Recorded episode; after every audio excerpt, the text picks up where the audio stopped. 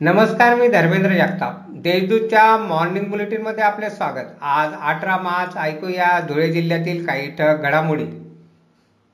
शिंदखेडा तालुक्यातील हातनूर येथे शेतकऱ्याच्या घरात बुधवारी गॅस सिलेंडरचा स्फोट झाला.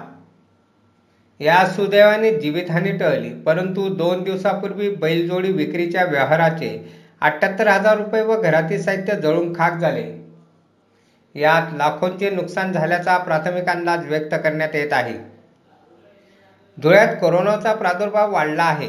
यामुळे दहावी व बारावीचे वर्ग वगळून पाचवी ते नववी आणि अकरावीचे वर्ग प्रतिबंधात्मक उपाययोजना म्हणून दिनांक एकोणतीस मार्चपर्यंत महापालिका हद्दीतील सर्व शाळांमध्ये बंद राहतील अशी माहिती महापालिका शिक्षण मंडळाचे प्रशासन अधिकारी महेंद्र सोनवणे यांनी दिली आहे. धुळे येथील कृषी उत्पन्न बाजार समितीत दर मंगळवारी गुरांचा आठवडे बाजार भरतो. परंतु जनता कर्फ्यूमुळे हा बाजार भरला नाही. त्यामुळे तीन कोटींची उलाढाल ठप्प झाली. तर बाजार समितीत मंगळवारी धान्याचे लिलावही झाले नाहीत.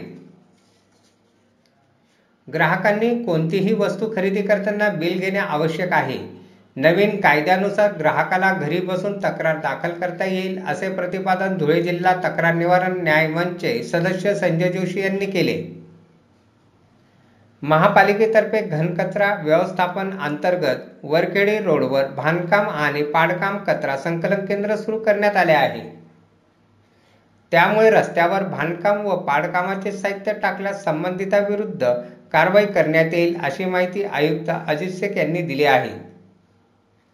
कोरोना विषाणू बाधित आणि गृह विलगीकरणात ठेवलेल्या व्यक्तींनी नियमांचे उल्लंघन केल्यास अशा व्यक्तींना स्थानिक कोविड केअर सेंटरमध्ये ठेवण्यात यावे असे निर्देश जिल्हाधिकारी दिलीप जगदाळे यांनी दिले आहेत.